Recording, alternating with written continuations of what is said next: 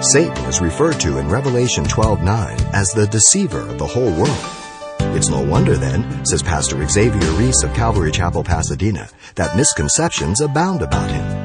Let's listen now as we learn the simple truths about the father of lies. Satan is a real person and has real influence in this world. I hope um, that you understand that. He's not a fictitious caricature that's out there with red PJs and a pitchfork.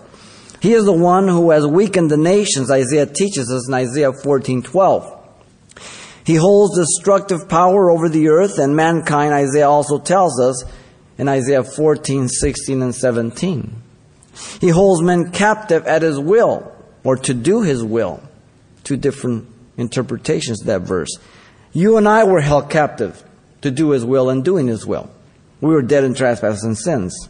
On whatever level you were at, from A to Z in terms of darkness, it's under Satan's control.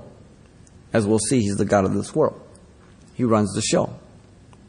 But secondly, Satan and his power is never to be compared to be equal with God's power. That's very important. A lot of people make that mistake.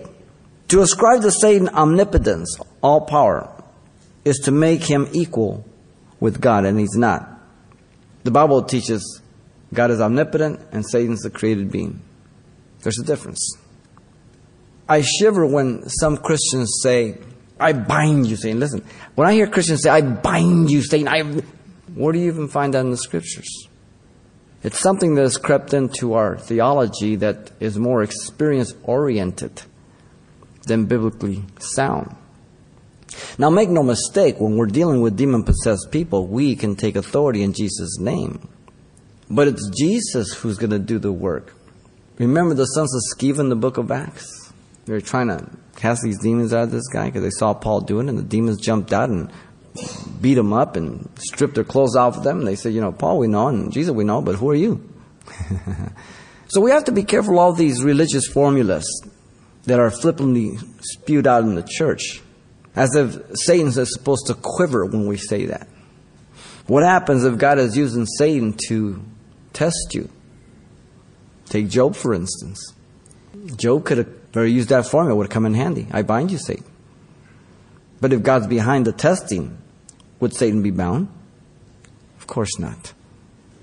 Plus, we don't find the formula. Though in the name of Jesus there's power and we can ask Jesus to deliver a person, you understand? There's a difference. Listen, you want to know anything about Satan, or you want to know all that you can know about Satan, go to the Bible. Problem is that too often Christians believe books without checking the Bible. And sometimes the books are wrong in what they say about the devil or about anything else. So anything that you read and I read, I have to run it through the Bible to make sure that they're not taking it out of context, they're interpreting it properly.